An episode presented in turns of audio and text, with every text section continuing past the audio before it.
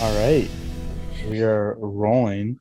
We have Coach Lindy Kelly, the coordinator of strength and conditioning at the University of New England. Um, she was also the captain of her 2010 CCC championship basketball team. That's an important shout out. You got to get that in there.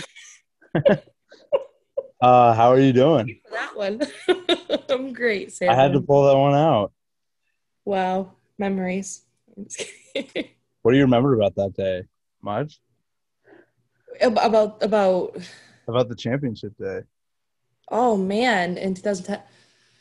Well, it was. I mean, it's one of those things as a as a young athlete you dream about about doing. And my high school team, you know, love them as much as I did. It was nothing that we were going to be able to accomplish, and I definitely wanted that experience. So the the actual ability to climb the ladder and and cut the net and twirl it. I mean, twirl the twine, baby. That was Yeah. that was unreal feeling. It was yeah, awesome. that was almost 10 years ago to the day, right? What Thanks was- for dating me there. Yeah, no, I'm just. I mean, like that's that's an important thing to celebrate. Like decade Oh, ago, you won a championship. That's pretty sick. the fun part about that is that it's it kicked off. I mean, unfortunately, my senior year we lost by two to Salve. Boo. Um, Yeah. But we winning the, the ECAC championship. We got to host that at home, which was cool. That no longer exists, but um, obviously we would have rather taken the trip to the NCAA tournament with the conference bid. But um, after that, I think we we lost one more year, and then we kicked off an insane run of winning the championship. I think it was seven in a row um, after that. So obviously, I, I wasn't playing at that time, but I came back in one or two championships in as the strength coach. So I volunteered my time with them um, in that time frame and designed programming, etc. So we had a good run, that's for sure. We still So when go. you when you guys were there, especially that championship year, was was there any type of strength and conditioning coach at UNE at that point? Great question. So we were still housed in the campus center, um, which, as you know, is is kind of more of a general population flair, and it's also open to the general community in some regards.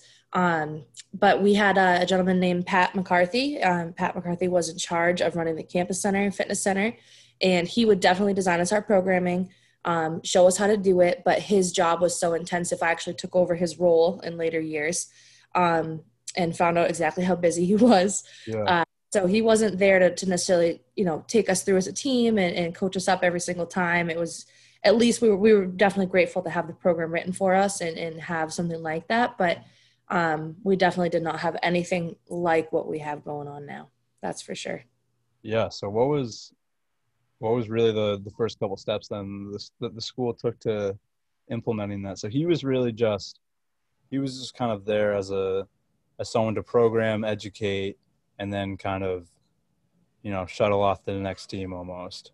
Yeah, well, so Pat's job um, really didn't have anything to do with athletics initially. Um, his job was to manage the fitness fit- fitness facility. He was the um, the fitness specialist, um, and there used to be, I think, I don't want to speak, but around five or six fitness specialists total Wow. in the campus center at one point because they were all running what was called the Bodywise program, and that was again focused on the um, the general community and, and having members come in and utilize the facility. And of course, as the student body grew at UNE, um, it became more and more apparent that we needed to focus on the student population in that regard. Um, so Pat was in charge of that program and a lot of those other pieces and parts, which Heath Pierce was also the original, the OG, um, that before he stepped into the academic side of the house. He'd be lo- he'd love to hear that. The OG. Yep. The OG.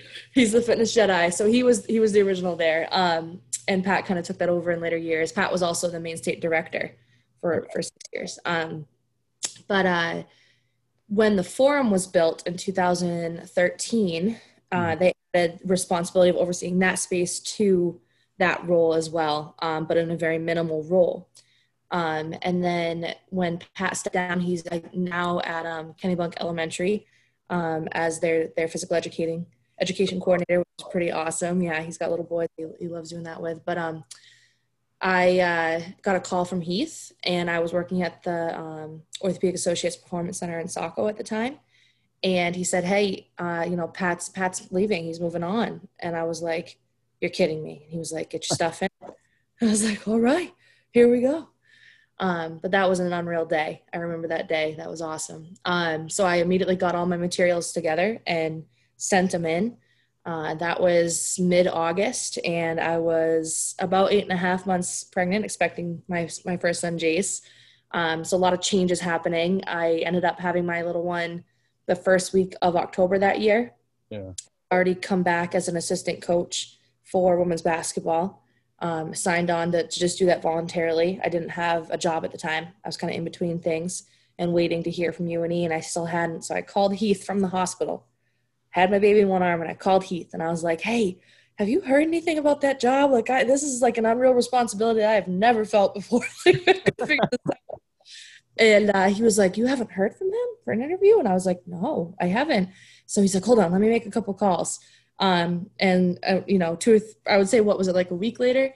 Um, I was in an interview um, process, and within that week, we found out that I, I had the job. So um, that was how I took over Pat's role. I don't know if I've ever told you that story. You haven't. You've told me bits and pieces of that story. My my favorite yep. story of those. I think I, I don't. This might not be. Uh, well, we'll find out in a second if this is school school appropriate on you and end. But when you when you uh, yeah, of course. But when you when you first opened up your office in the forum, Chad. Yeah. Wherever you are, Chad. I oh, think that yeah. that's a great story. I think most okay. people can hear that. I mean, if you want. So I uh, okay, so I took over the role in 2000. This was Jan, uh, November of 2014 um, at UNE, and uh, at the time, my role was fitness specialist slash coordinator of strength and conditioning. Um, and what that meant was that I would spend the vast majority of my time working in the campus center, running the fitness center, and all the student kind of opportunities in that regard, but then also had over, oversight of the forum, strength and conditioning facility, mm. um, and working with the teams. But that amount of my time was only like supposed to be less than 10 hours a week out of my what is 40 but we know is more like 60 or 70 just with the amount of time that goes into it and working working with the teams right was right so i only had about if i if i was lucky per week 10 hours of my actual time like of my 40 at the, the facility I spent a lot more than that volunteering my time that first year or two. Right. Um, but I opened the office over in the forum to set up my office over there to make sure I had kind of a home base in both buildings. I love and I flicked on the lights, and a young man uh, was sleeping in there. And I said, "What's what's happening here?" and it was apparent that he'd been living in there for quite some time. Um, so yeah, uh, that is no longer a thing. Um, and uh, it was it was no longer a thing after that day. But um, just, to preface, like this is you know a normal size office, but maybe half the size of a a normal dorm room too. It's about it's about eight by eight. Yeah. Yeah. yeah.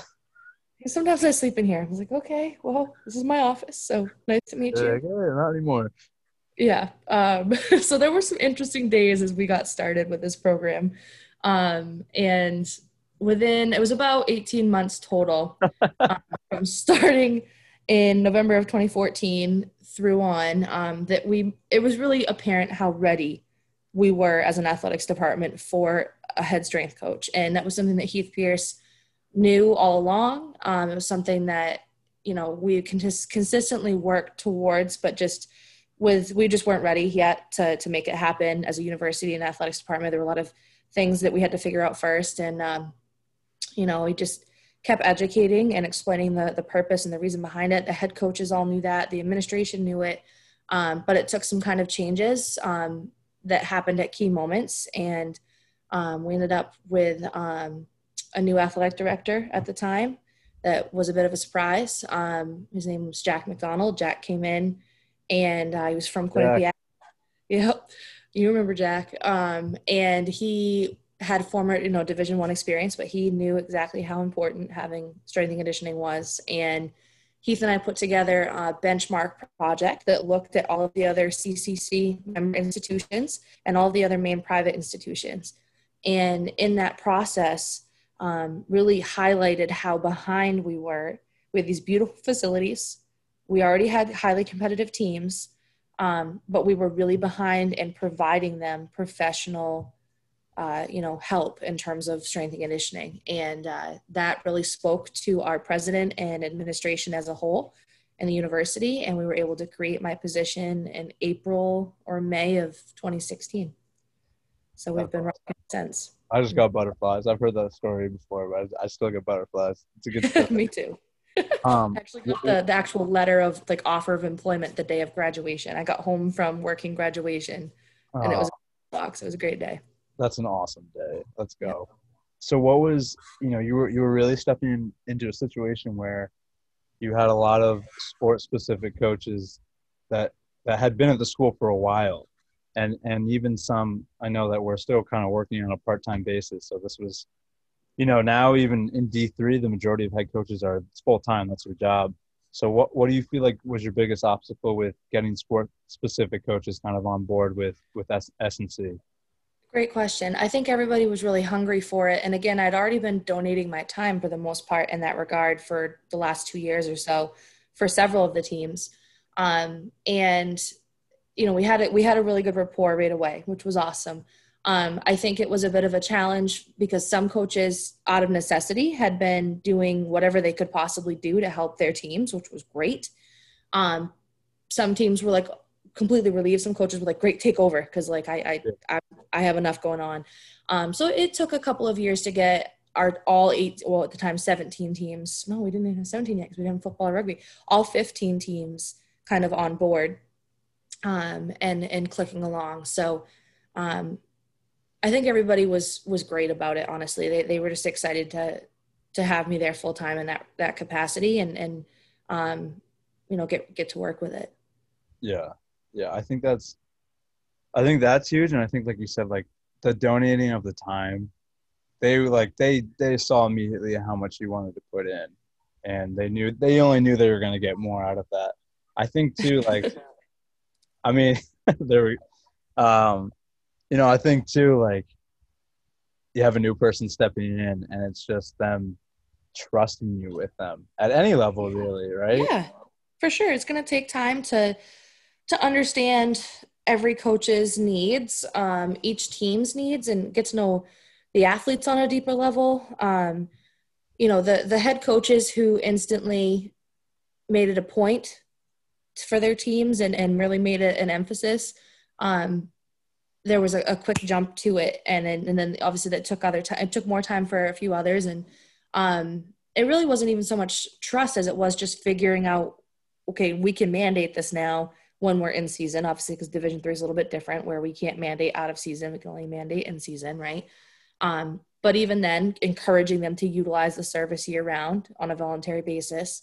Um, I think it just took some time to kind of figure those pieces and parts out. And it, it, took time, you know, for me to understand their systems of play, right? And exactly what they needed from, you know, from my perspective. Um, and I'm still, I mean, it is still a process every day, but it's a fun one of, of figuring out, you know, what they need metabolically, strength wise, mobility wise. I mean, all of those pieces and parts to make each particular head coach's system work. Right. I mean, you come out to our, even our practices all the time. We had given you a stick and a helmet, I don't think we would have known the difference. I would have, I would have gone out. It would have been fun. uh, that would have been great. We would have loved that. That would have been great. the, but case in point, um, you know, some teams were really quick to that, including Coach Birch and men's lacrosse. And um, I mean, you guys really were one of the first that really le- you know, latched onto it and said, "Let's go."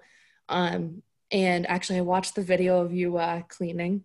Oh yeah, that's a great one. That's a good one. Who was that Classic. for? That was for um, Coach um, Smitty, right? Yeah, once yeah, exactly. But that, yeah, was yeah. Oh, good times. Um, that was back when the weight room was before we before we renovated it again.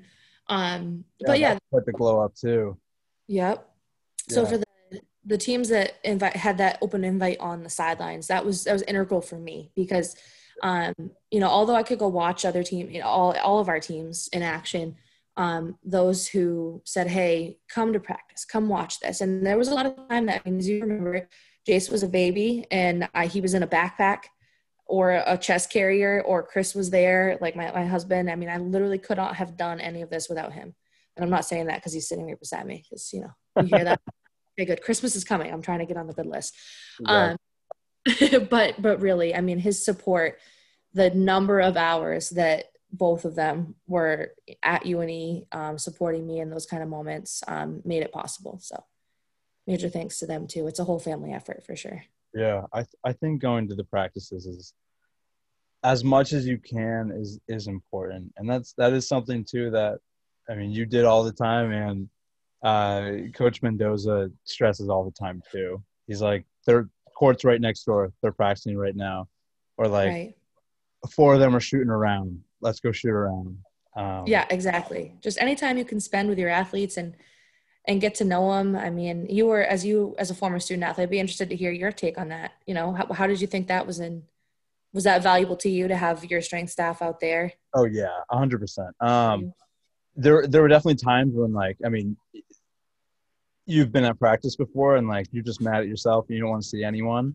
But having your coach like walk onto the field and their little baby is is either walking next to them or like you're carrying them, like you can't not smile. Like you're like, oh, you're like shit. Like I'm supposed to be mad right now, but you can't not be. So I I think I think it's important. I think any, I've talked to a couple coaches about this. Like, any time that you get outside of those walls is important because like you only can say so much strength gar- jargon to them before they they shut off you know yeah you, you definitely have to show up I, that that's a huge piece of it um you know even on my maternity leave with with our next little guy J, uh, cj uh, last year i really technically wasn't i wasn't supposed to work in any capacity but i don't see that as work i don't see going to games and events and those sorts of things as as work that's just me enjoying, you know, and Chris too. We both are alums of UNE. We both enjoy supporting everybody and anybody who's a nor'easter. And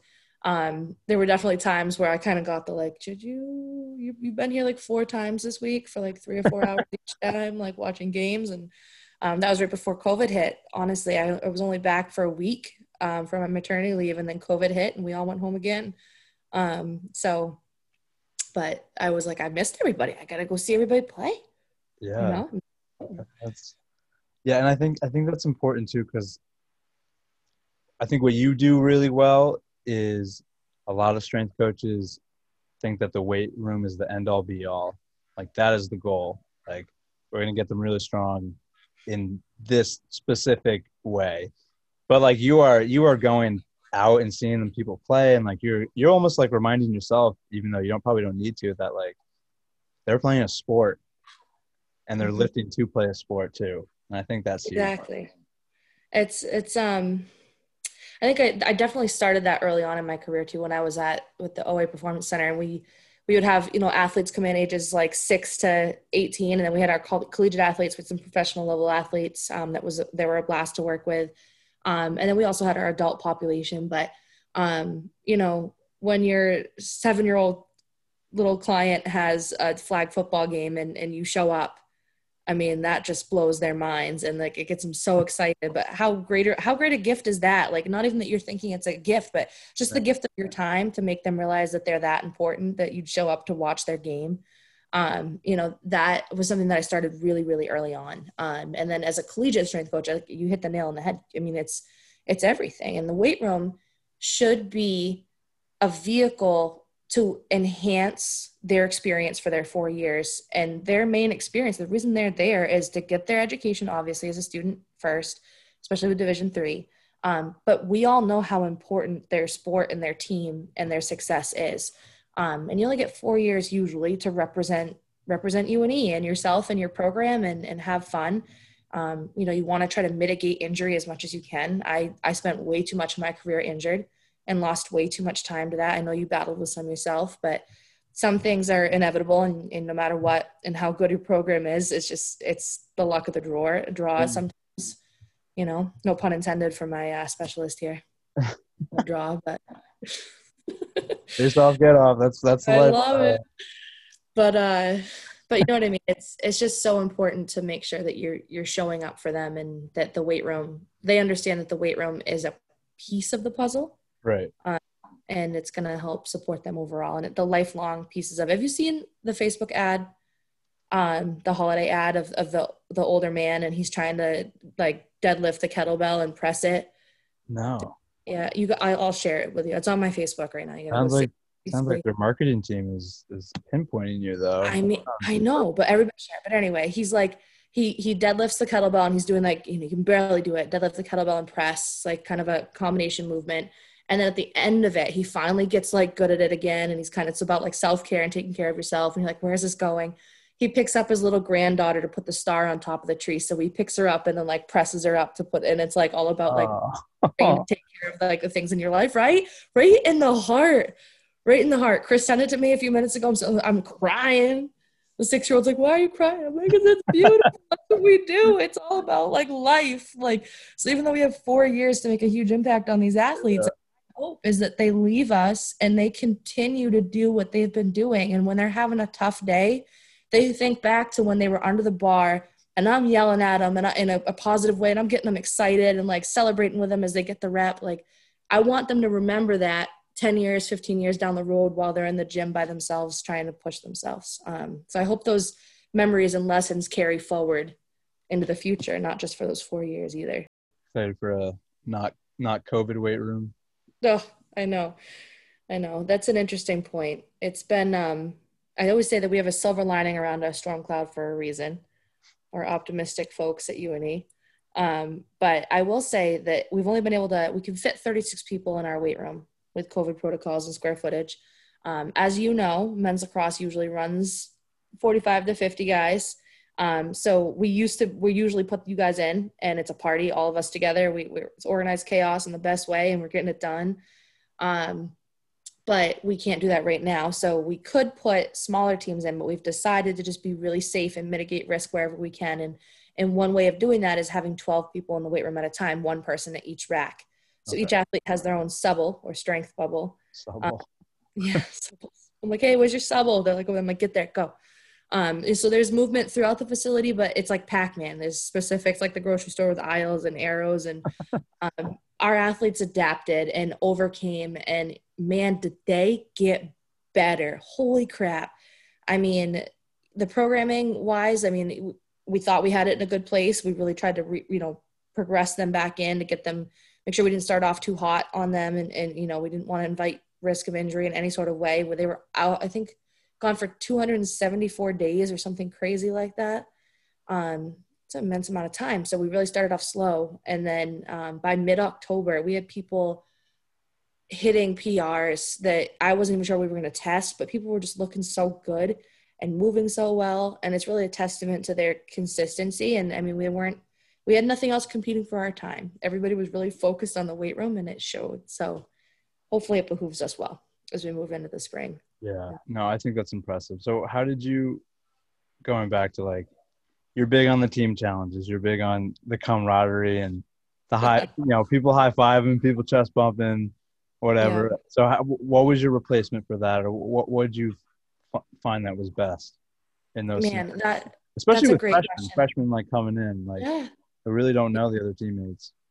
That was a really good point. Um I was really worried about it to be honest because like you said that uh, so much of we have to be very very smart and cognizant of physicality obviously but high fives and all those things are a huge part of what we do in the weight room.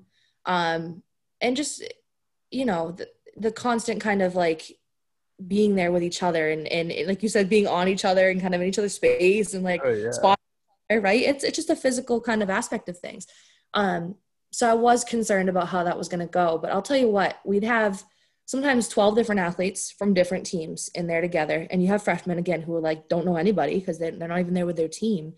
Um, and we really spent a lot of extra time focusing on those freshmen. You know if i was in if i had upperclassmen in i'd really kind of hone in on my freshmen and sp- spend a lot of time working with them and have the interns take care of the older ones especially through september.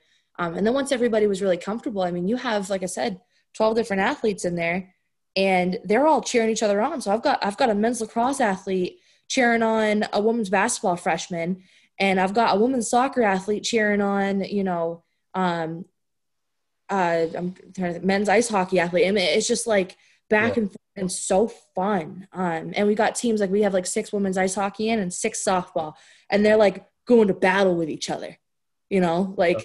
trying to get better. And but that was like some one of those unexpected pieces of we've never really mixed the teams. They've always been in with their team, right?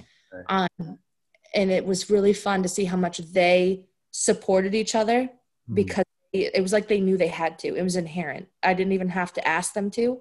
It was just something that happened from day one, um, and it was a beautiful thing.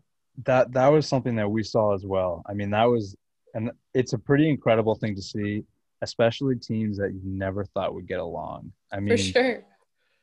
We had one day where it was, we we could fit about seven, so we yeah. had I think we had five baseball guys and one fencing athlete.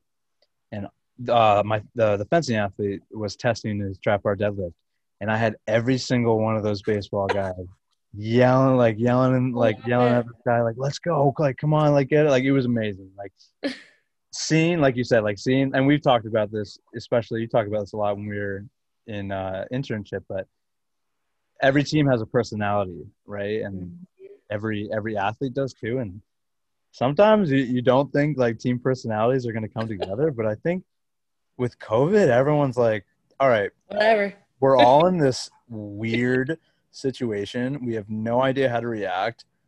I'm not supposed to potentially get along with this other team, but you know what? Like we're all doing the same thing right now. I think everyone's just kind of in this like level-headed experience of this sucks right now, but like it sucks for everyone.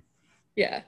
I had um, a good example of that. Women's uh, women's rugby. They're, I mean, they always work hard in the weight room, but man, did they get better this semester? And probably because they're not all banged up, you know, coming in yeah. after a match every Saturday. Um, but they, I mean, we have women squatting, front squatting over 200 um, consistently, which let's go.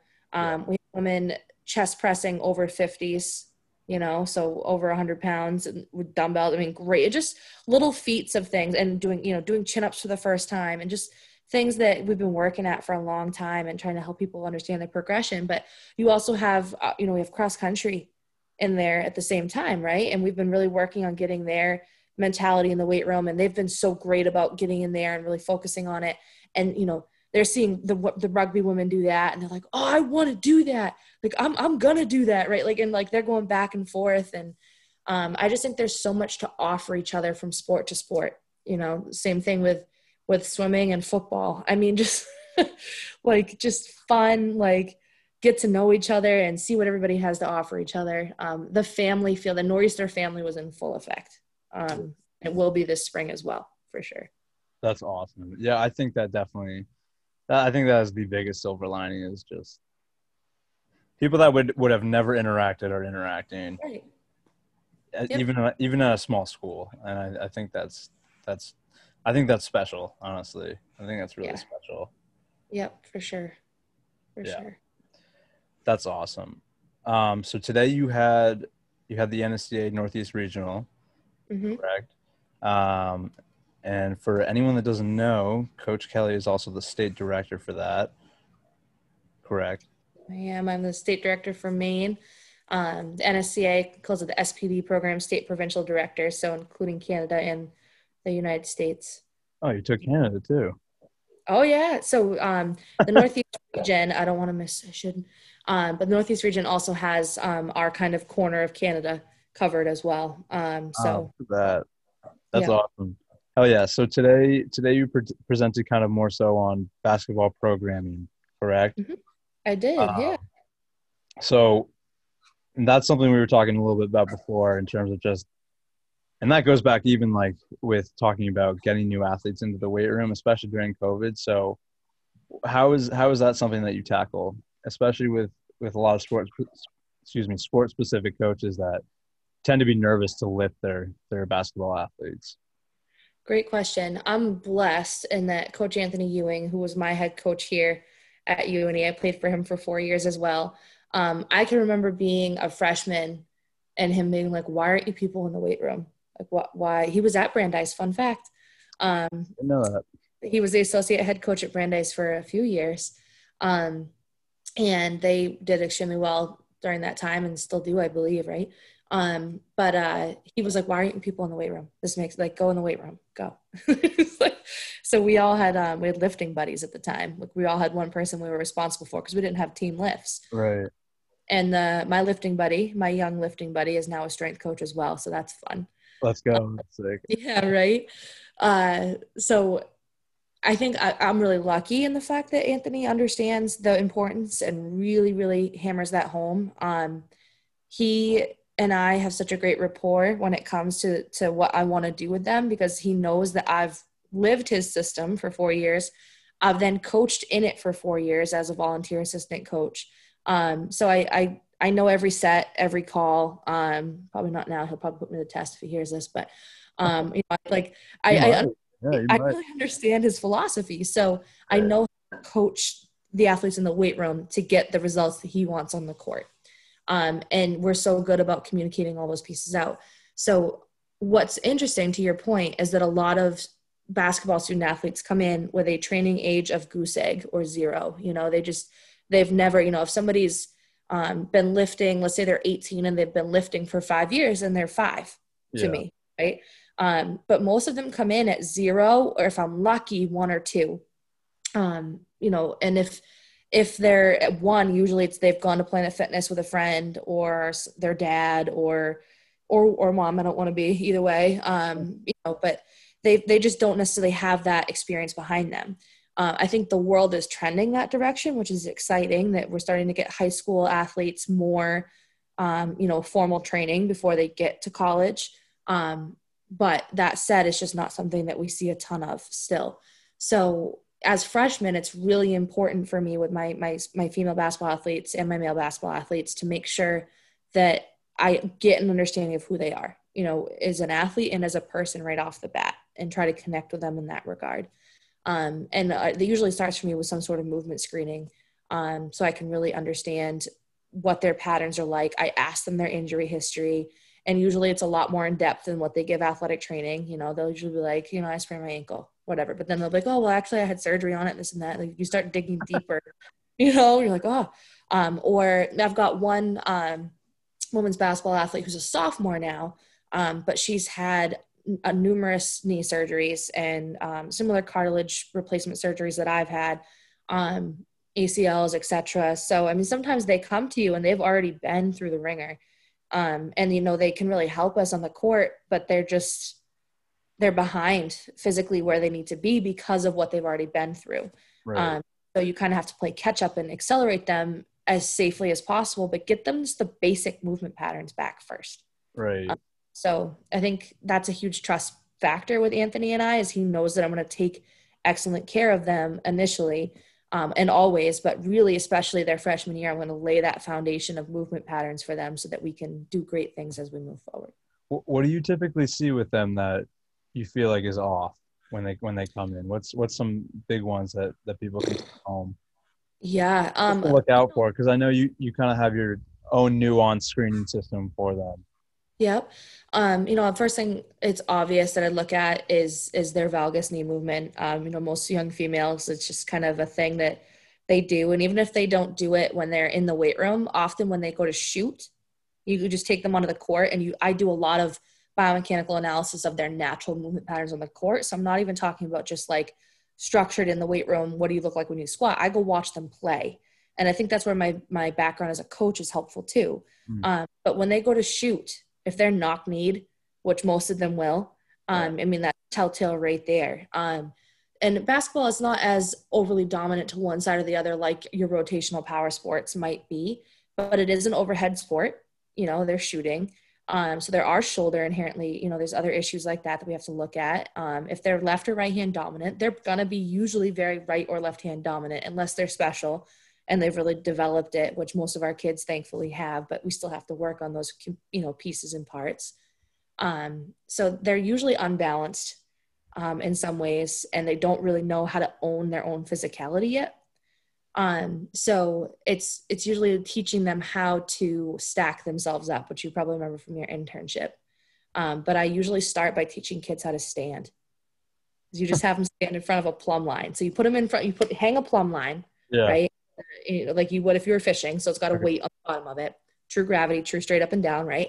And you have them stand sideways. So the line is to their left or their right. And you have them just, okay, stand right here, line them up so that their, their um, lateral malleolus is in line with the, the string. Okay. And you see what happens with them. And they think they're standing straight up and down, but what you see is like the Leaning Tower of Pisa. They're almost always anteriorly way dominant on everything. Right. So they're either mostly standing on the ball or the midfoot, like front to midfoot. Mm-hmm. Um, and conversely, they usually have their knees slammed backwards to control a pelvis that's anteriorly tilted. And then, you know, they're jacked up in their lower back and their hamstrings, and they're, you know, either kyphotic or in that big arch. Um, and they almost always have head forward head posture because they're doing this all the time, texting. Um, so, yeah, tech neck, big time. Um, and the basketball too. Everything happens out here, Sam. Right? Everything happens out in front of you or overhead. So their backs, their back, whole backside, their whole posterior chain is is usually an issue. Um, and so that's where I start with them. But I have them do it by starting by standing straight up and down first. And then I fix them little by little. Okay, get your weight in your heels, soften your knees. What do you mean soften my knees? I'm like, don't slam your knees backwards. Like, don't lock them. What? I lock my knees, but they just they don't even know that they do it, right? Right. Um, you get them to soften their knees. You get them to tuck their their tail their tailbone and level their pelvis like it's a bucket of water, so you don't want water spilling out in any direction.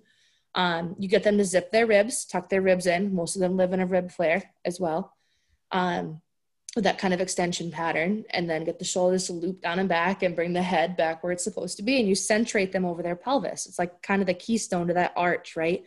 That pelvis is a keystone. So once you get the pelvis centrated, everything kind of figures it out um, but they're usually jacked up in the the hip flexors and and weak in the back. Um, and then you get them standing straight up, and they're like, "I'm gonna fall over, coach. Like I, I'm gonna fall over. I'm not." they're like, "No, no, no. You look great right now. You are you are perfectly straight up and down." And they're like, "No, I'm not." I'm like, "You are though." So, but teaching them how to learn to live there is going to help them develop their posterior chain because we're going to now, okay, now that we understand neutral, now let's hip hinge. Right. Now let's squat and sit, sit, drop in that hole instead of hip hinge first and then drop into a squat. Um, most kids, when they play defense, basketball spe- specifically, they tend to bend at the hips, like they bend over in half to play right. defense and sit. Um, so both components there um, are important. That's a long-winded answer. That's that's screen number one for you. Just, just it is drawing just that line. Yeah, yeah, and giving them that's you know giving them some feedback for that too. For sure. For sure. Get that started. And I mean, you can see that on the court too. Most kids, like when they're walking, you can tell which kids are on the balls of their feet all the time um, and just have no idea how to use their posterior chain. Oh, yeah. I talked about in the last podcast. I mean, I, I came in, you probably saw, I was waddling. yeah, I was, you know, I was, I was walking like I had to, had to shit all the time, but uh, no, I think that's important. So for, first you do the line, what, what's what's usually screen number two with them? Ooh, um, at this point, so after I, I, get them kind of look at their their whole alignment. I mean, that's kind of like a big that's like a big screen in one, right? Like you're looking. It is. It's macro. You're kind of looking at lots of systems together, and a lot of times you get them fixed, you get them in that position, and you say relax, and they're like, oh, and they like collapse right back into it, right?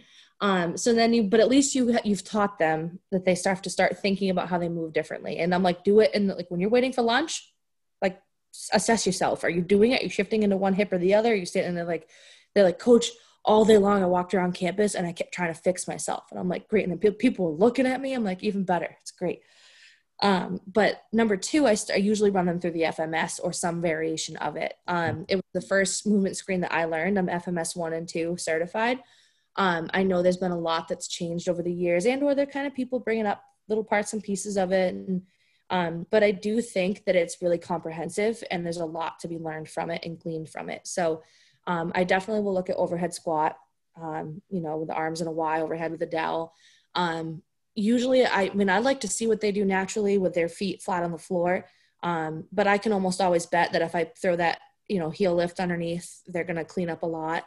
Um, I do heel lift squat or heel elevate squat my athletes, especially my my court sport athletes quite a bit just because they have such symptomatic knees because they're so posterior, you know, sorry, anterior chain dominant. Yeah. Um, and those knees have taken a beating over the years from all that shear pressure and shear force. So anytime I can get them away from those knees um, and kind of turn on some different things, I will. But I learned that a lot from the, the inline lunge. Looks at their their ankle mobility right off the bat, and the FMS special ankle mobility test um, and looking at range of motion. Uh, I'll run those two.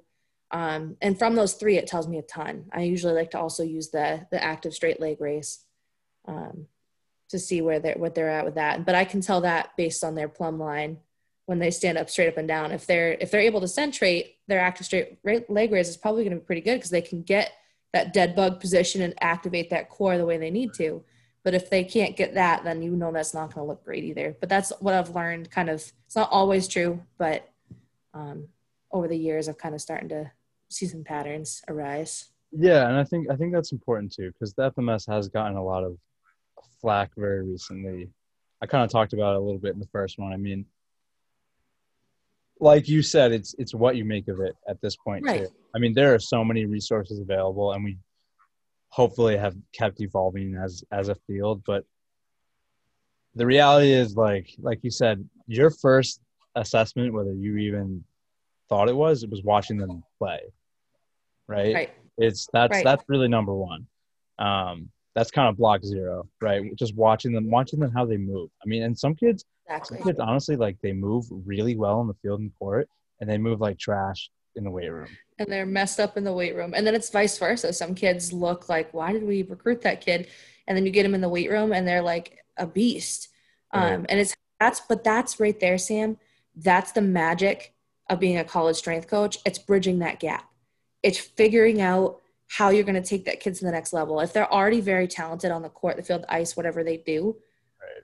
all right, how do I make that better? Where are the inefficiencies? Where can I like polish this kid up, right?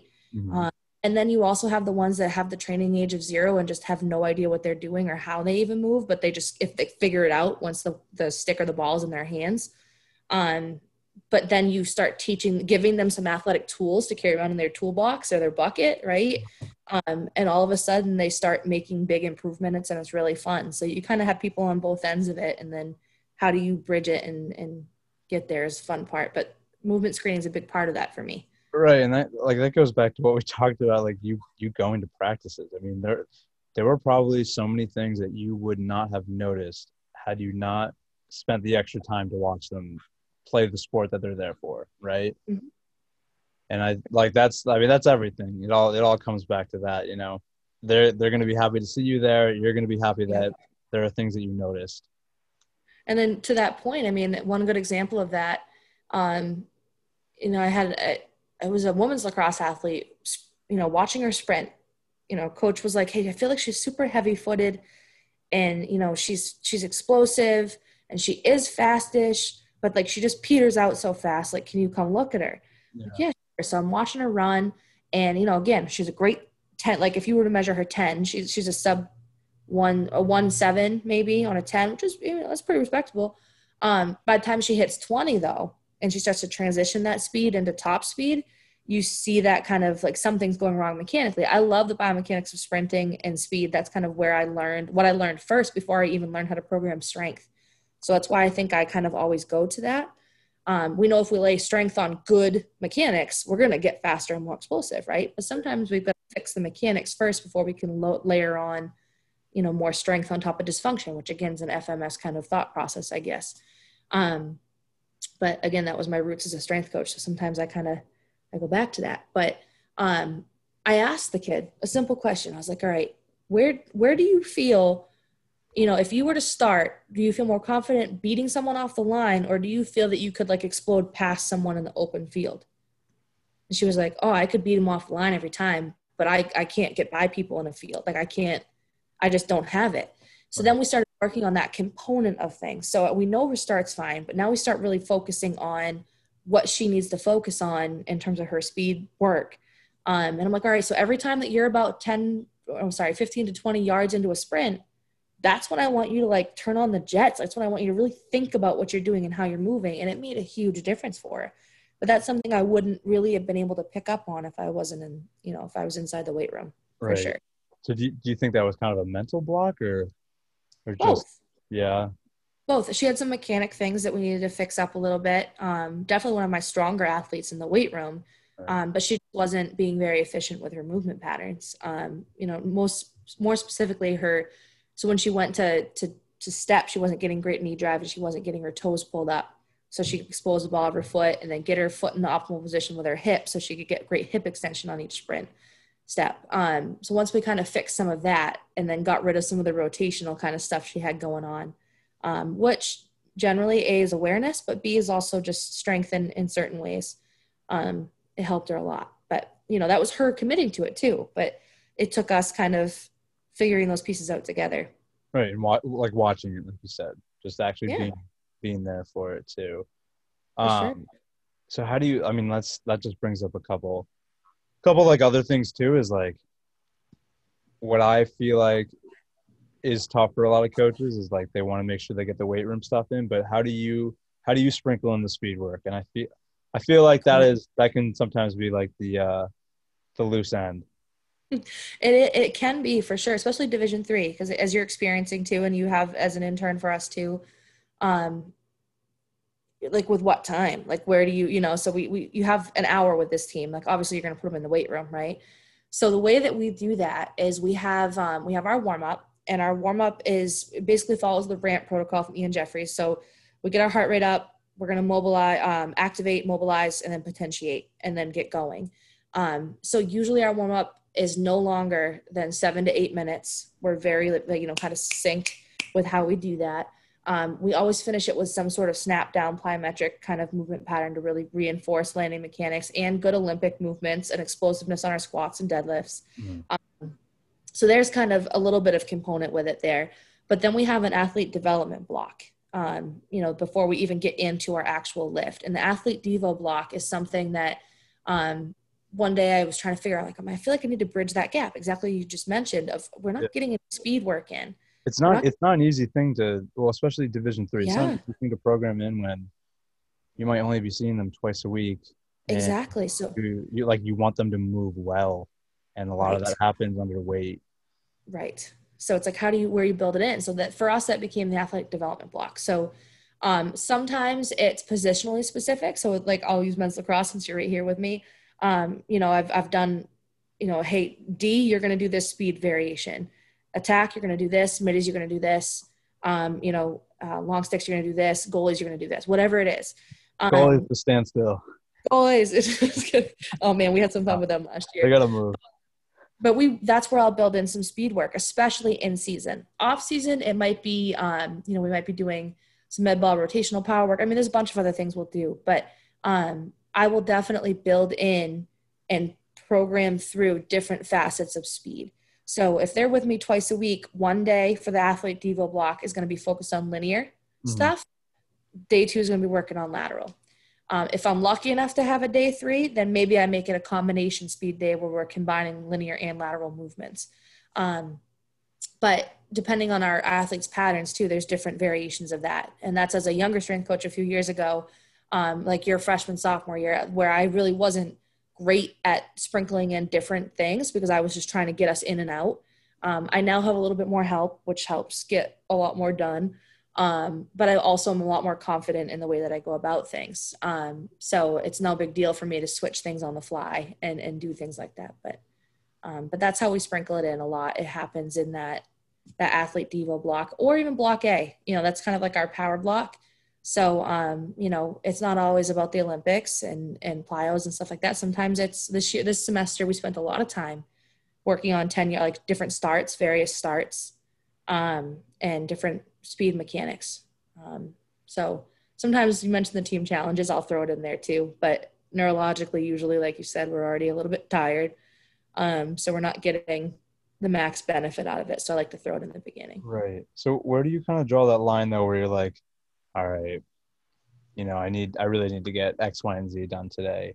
You know, do mm-hmm. you, do you feel like, do you feel like speed is sometimes the first thing to go, or do you feel like, do you feel like it should be emphasized more? What's, and I don't think there's any right answer to this. It's so team dependent and athlete dependent. So where do you, what's your philosophy on that?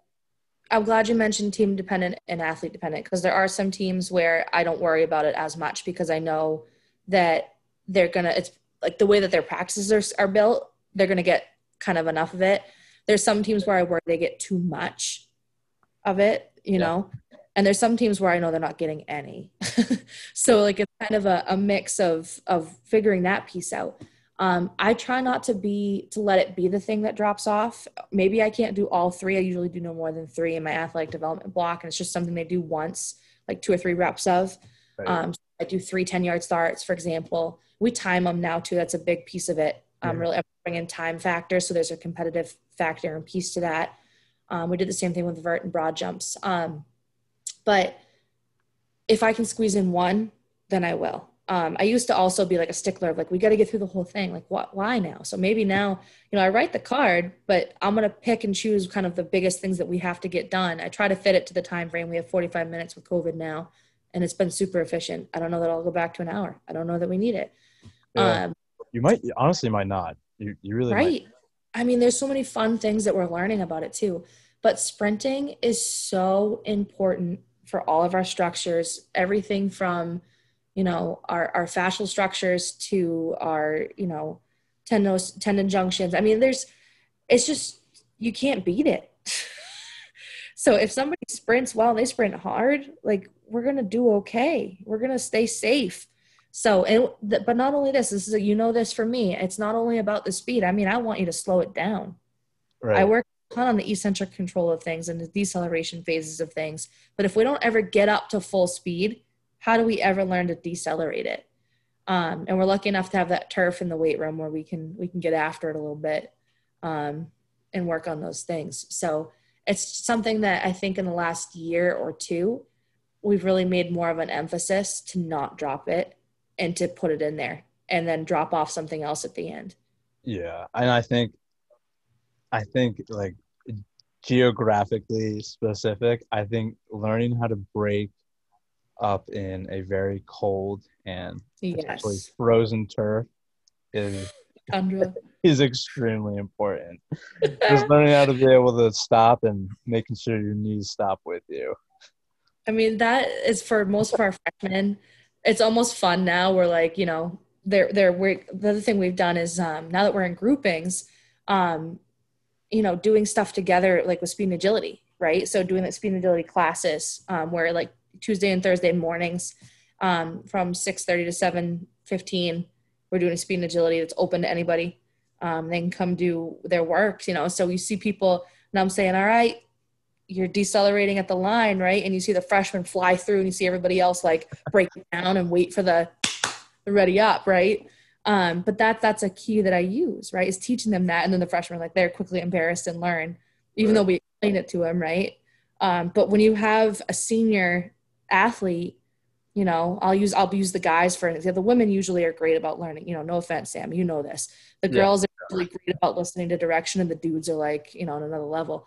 Um, but when you have a senior student athlete who male student athlete who listens to that, breaks it down and waits for the up and I give them the audible up and the clap, right? So everybody in the room claps, no matter how cool you are, how old you are, whatever. And they do it, they better do it in unison because it's not in unison, we're doing it again. Yeah. Um, but it's powerful when you have that older athlete do that and the younger ones learn quickly. So the, the, the like established culture of it is a fun part of everything. Um, so I think that was another powerful part of COVID was, you know, men's ice hockey, and swimming and women's rugby in the same time, you know, and they're all seeing each other do the same things. Yeah. In regard, and they're like, oh, cool. Like we all do this together. Like we didn't realize this was a thing we all did, even though they all do it. I don't know. It's just. It's yeah, no, that's that's cool too because, you know, a lot of times I remember. Even even like interning, like teams would be like, oh, you know, like I see like they're doing the same squat variation as we as us. Like and you, they'd be like, why isn't that changed? And it's like, well, you know, it is changed. There are some small changes in terms of rep schemes, but like also like this benefits your team in this way, and this benefits your team in this way. And that's why we're doing right. it, right? Right. The so that's kind of cool. They get to see it firsthand. They're like, we're doing the they, same yeah. thing. Yeah, it was really. Um, I think it was probably two and a half years ago that I had one athlete that was like, well, a football athlete it's like, well, I don't understand why volleyball is squatting. That makes no sense. What we squat? Like, excuse me, you own squat. When was the last? You tell me you have a patent on squat. Um, you know. So, but anyway, but it's an education moment, right? And uh, so things. If you look at my programming, and you since you've left too, it's evolved. It should always evolve. If you're not, you know, still Eric Cresseyism, but if you're not looking back at your programming and be like, what the hell was I thinking? I mean, are, are you really getting better? You know? And sometimes you look back, you're like, all right, I see where I was at. That's not bad. But you mind the gems and you move forward, right? right. Um, but most of my programming over the last year to two years, my B block is it doesn't change much. It's always going to be an upper an upper push with a lower pull, and it's always going to be a lower push with an upper pull. Um, and whatever those variations are, it's usually going to be a front squat. It's usually going to be an RDL or trap bar or something like that. It's always going to be some sort of big row variation. It's always going to be your your bench press, your chest press variation. Um, and this year, for them to all see like that, they all kind of do the same thing, but different derivatives and different different tempos and different, like you said, mentioned set and rep schemes and those sorts of things, um, or even things that were honestly very similar. I think it was like they got okay with it. They were like, wow, like that makes sense. So one day I'm, I'm like, I got volleyball on my left and I got rugby on my right. And I'm like, all right, we're, we're all front squatting. I'm like, why is volleyball front squat? I asked the rugby kid, right? Yeah. She goes, good answer. I asked the rugby, the volleyball kid, I'm like, why does rugby front squat? She's like, I really don't know. I'm like, rugby explained to her, why do you front squat? So like giving them, like we had a lot of those fun conversations um, for teams not to have that like, I own this exercise mentality. Um, because the strength coach, I mean, that it's a slippery slope. You try to get too creative and too outside the box, and you're not getting anybody really strong in the major movement patterns because then you're trying to just cater to their sport specificity. Right. Tires. Um, I might open a can of something here, but I don't really believe in sport specificity. No, I. I you go ahead. Sorry. About it. No, no, no. I want. What do you think? I, it, Coach Coach Kamal kind of talks about this a lot too, where he says, you know, the reality is like our job is to kind of give them what they're not getting. Right. Right. And like, right. That kind of sums it up balance pretty quickly. Out. Yep. Balance them out.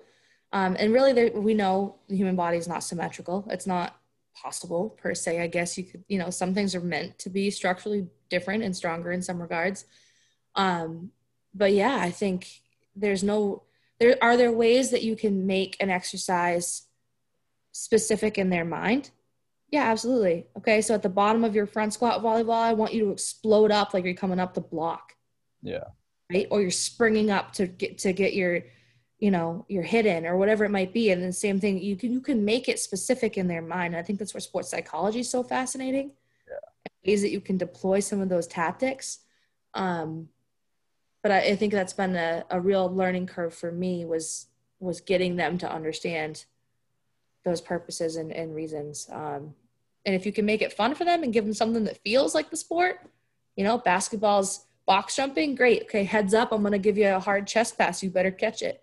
Yeah. Or you land with your chest up. You're reinforcing good movement patterns and you got the ball involved. They're happy campers, right? Yeah. Um, so I think you can you can be that way a little bit, but I, I think it's a dangerous slope as a strength coach to especially a collegiate strength coach division three where you have 18 teams to try to be sport specific for everybody it's you're going to drive yourself insane and nobody's going to get really that much better um, right. but. keep keeping it simple let them move through basic movements something good will happen right? Keep, keep exactly do simple things savagely well. Yeah uh, exactly exactly. remember that one. Um you know, there's nothing fancy about what we do. Every once in a while, I'll throw something kind of fun and and different at them um, when they earn it. Though that's the other thing. You know, if you're consistent and focused and you earn yourself something fun, great. You know, but there's fun. I try to challenge them to see the see the fun in the mundane. You know, yeah. what feels boring and vanilla to you, you know, put some sprinkles on it. Then let's let's play with this. How fun. Um, you know, and, and there's a lot of different ways to do that. I think that's where I'm at now in my career is how can we make the, the everyday special? Yeah, no, I love that. I think that's, I think more coaches need to be like that. I think that's Got huge. sprinkles. um, there's no good way to transition to it, but there, I do, you know, you, you are one of my role models and, and definitely my, my own mentor. Um, and part of that is because you are extremely resilient in a field that is male dominated um, and that cannot be easy. And I, that is something that i want to talk about as well. And you know your thoughts on getting and getting more um, female participation in this male dominated field and kind of just like what you personally had to you know go through what you needed to go through in order to get where you're at and what message you can kind of give that's a great one. Um, first and foremost, I think you know this about me too. I definitely believe coaches coach. Um, you know, at the same time, though, I am very cognizant that I'm a woman and a mother and a wife. Um, and being a mother and a wife comes before my coachhood. Um, and I think in this field, it can be hard for a lot of young men um, who dominate the field, like you mentioned, um, to separate out the value of family, even if they, they, they feel themselves as a real family man, you know, in terms of their parents, or their siblings, or whatever else, or even if they, they do have a significant other. I think it'd be hard for them to leave the office and leave work behind and and think about their families in that regard. Whereas for females, like just generally in our society, right, for better or worse, um, you know, it's for the most part we are we're focused on that side of things, right? Um, I knew early on that I wanted to have a, a family, and you know, my husband Chris and I have been together 15 years, 16 years this year. Um, sad that since 2010, I had to think, sorry, 2006. Um, we got engaged in 2010. Um, and I knew early on that that was going to be a huge part of my life, um, regardless of what I did. And like I mentioned earlier, he's been my right hand man literally through it all. I call him the first man of, of Nor'easter S&C for that reason. Um, you know, he's he's right there with That's me. Awesome. you gotta have a partner in it. You gotta have yeah. a partner in it. That's first and foremost. Um, you know, but it is a field that a lot of young women, I think, might shy away from or get out of early because of the pressures that having a family put on you in terms of the time constraints and just the sheer amount of, of, of time you need to spend mentoring your athletes.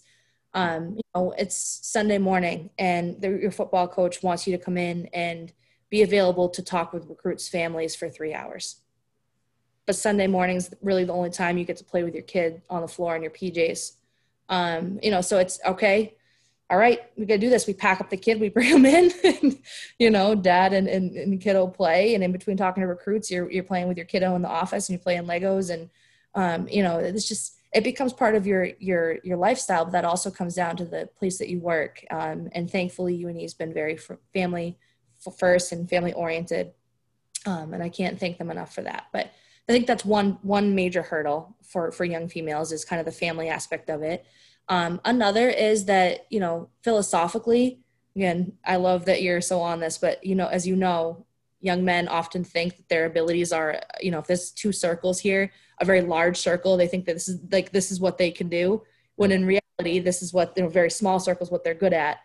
Females are the opposite. Generally, they kind of put themselves in this very tiny spot, but they really are capable of so much more. Right. Um, and I think a lot of that comes from you know just ge- just gender expectations as we grow. Um, young boys, I've spent a lot of time researching this recently, but by no way am I you know an aficionado on this. But um, young boys tend to be encouraged to take chances when they're play in their play. You know, they're loud and vivacious and jump off things and run around and they're crazy. I live with I live with them. I know. Um, and then you know with, with little girls that sit quietly and play with your dolls and, and do this and you know and, and maybe you want to do this art project and like no like go kick the little get them outside let them run let them be crazy let them swing from trees like both like both gender kiddos we're human. And at the end of the day humans need play. But the way that we're taught to play and the way our play is structured really does impact us later on in life right? Um, so even if we're a female athlete who's kind of driven in that mentality it's still something we bump up against once we get to that point in adulthood where play is not socially acceptable. Like our job kind of becomes our play, but then it starts to become a friction point between our familial responsibilities and our career responsibilities. Um, and this is another thing Coach Kamal um, brought up to me that really sparked me the last time we talked. We were talking about he has a, a young daughter too. We're talking about you know family balance, work life balance, and he's like, it doesn't exist. Doesn't exist we can't get it. And I was like, how so? Like, elaborate on that for me. Um, and he was, talking about how we have a spectrum. We have to slide a spectrum. So on any given day, I am more focused on my family or more focused on my career. Um, but even then, I've thought more about that recently. Um, and we've been doing a lot of diversity, equity, and inclusion training at UNE, which I'm really proud of us. We are like really, really, really working hard on that. Um, and we were talking a bit about kind of our roles and, and those sorts of things. And I had a really hard time taking away the mantle of mother and, and wife in terms of career. Like everything's so like if you um you remember the little spinners we created in elementary school where you put like the brass fastener through the center of the paper and then you could like spin the do you know what I'm talking about? Yeah, the the teacher had to make mine. I wasn't so good with scissors. but you basically would take like three layers of paper in a circle and you put the brass fastener through the middle of it and then you could like spin it and look like a pie chart kind of yeah. like a spinner. Um, but i feel like that's us. We have layers and we're constantly like spinning them back and forth depending on what we need to do. It's like a dj um, so i feel some days let me t- and i'm not that musically oriented i can tell you that. Um, but i think those that's those are the kind of the two major barriers we come up against is what is a woman supposed to be? Mm. right societal expectations. And then you know when it comes time to start a family how much freedom do we have to kind of work on those pieces and parts of it? Um, i was lucky enough to present at the great lakes regional conference two years ago or no a year ago. No it was two years ago. Whoa crazy. Anyway um, uh, time flies when you're having fun. Um, but i spoke on this exact topic coach's coach. Um, and that was one of the things that i talked about was just some of the barriers we have um, and and those were the two major ones that that have come up. Um, I've definitely rubbed up against that friction myself many times. Um, full transparency, which you probably know too. I've come home many nights and missed bedtime and and dissolved into tears. Um, you know, there's been many nights that I've missed a lot of important things. Um, but at the same time, I know that my kiddo's better for some of the things that he's gotten to experience because of being a part of of our nor'easter family. So it's it's definitely a give and take. Um, and some days are easier than others. Uh, but I've, as I've aged in my career and now had my second child, I definitely um, feel my husband's getting into the snackies right now. Chris, what are you getting? dinner. Sorry. so, but that's like he, he makes dinner. That's, so we have some definite gender role reversals. I don't cook; he does.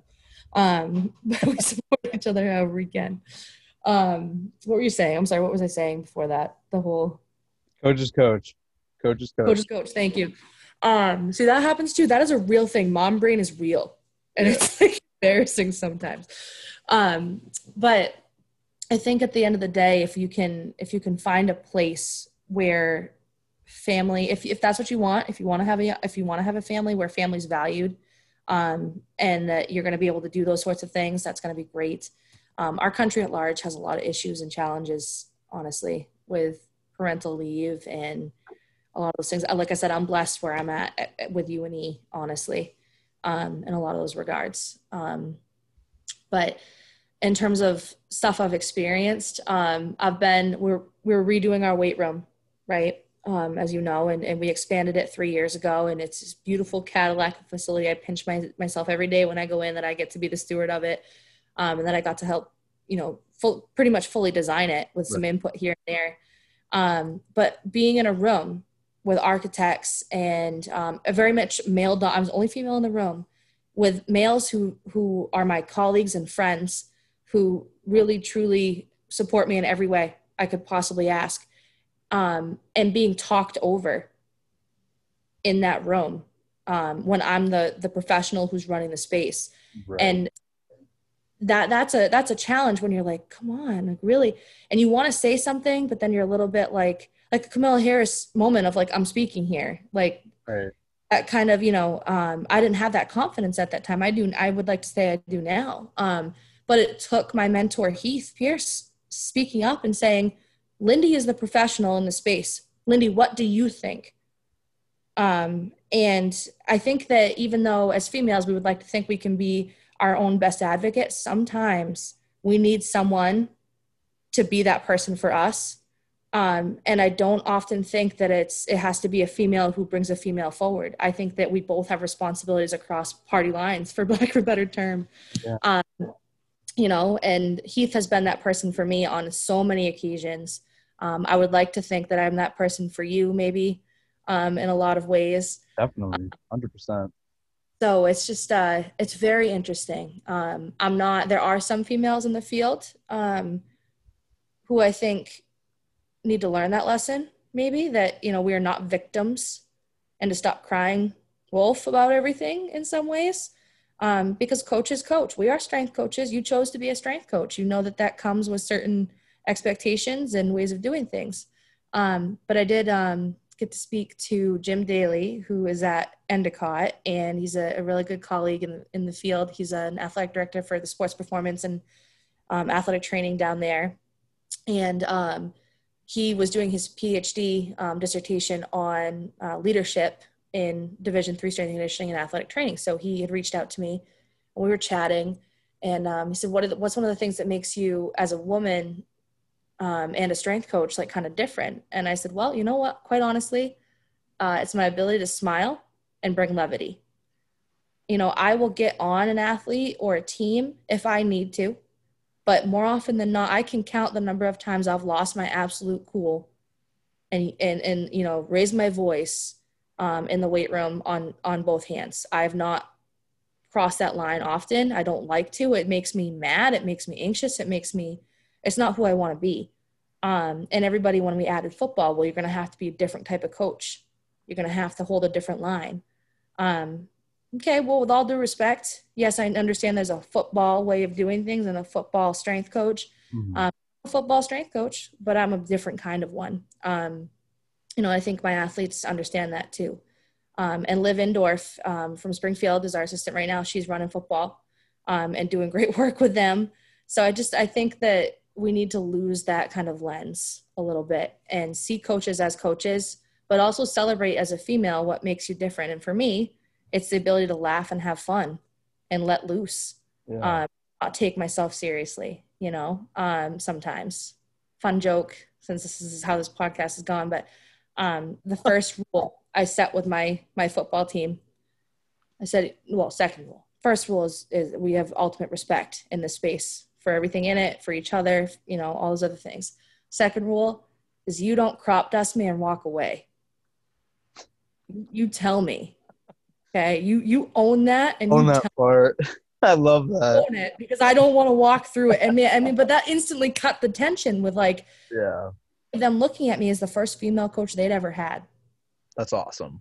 I love um, that. Um, but but I mean, and then it's a, it's a different thing. But I think you have to be okay with who you are um, as a female and, as a male. I mean, either way, it's what cele- celebrate what makes you different. My first, um, very first internship experience um, was actually at the OA Performance Center that I, I, worked at for a couple of years. I think I might have shared this with you. I don't remember, but um, I sat in my evaluation. I was super nervous. I felt like I've been doing a good job, but I, you know, obviously it's just the first time you're being evaluated in that regard.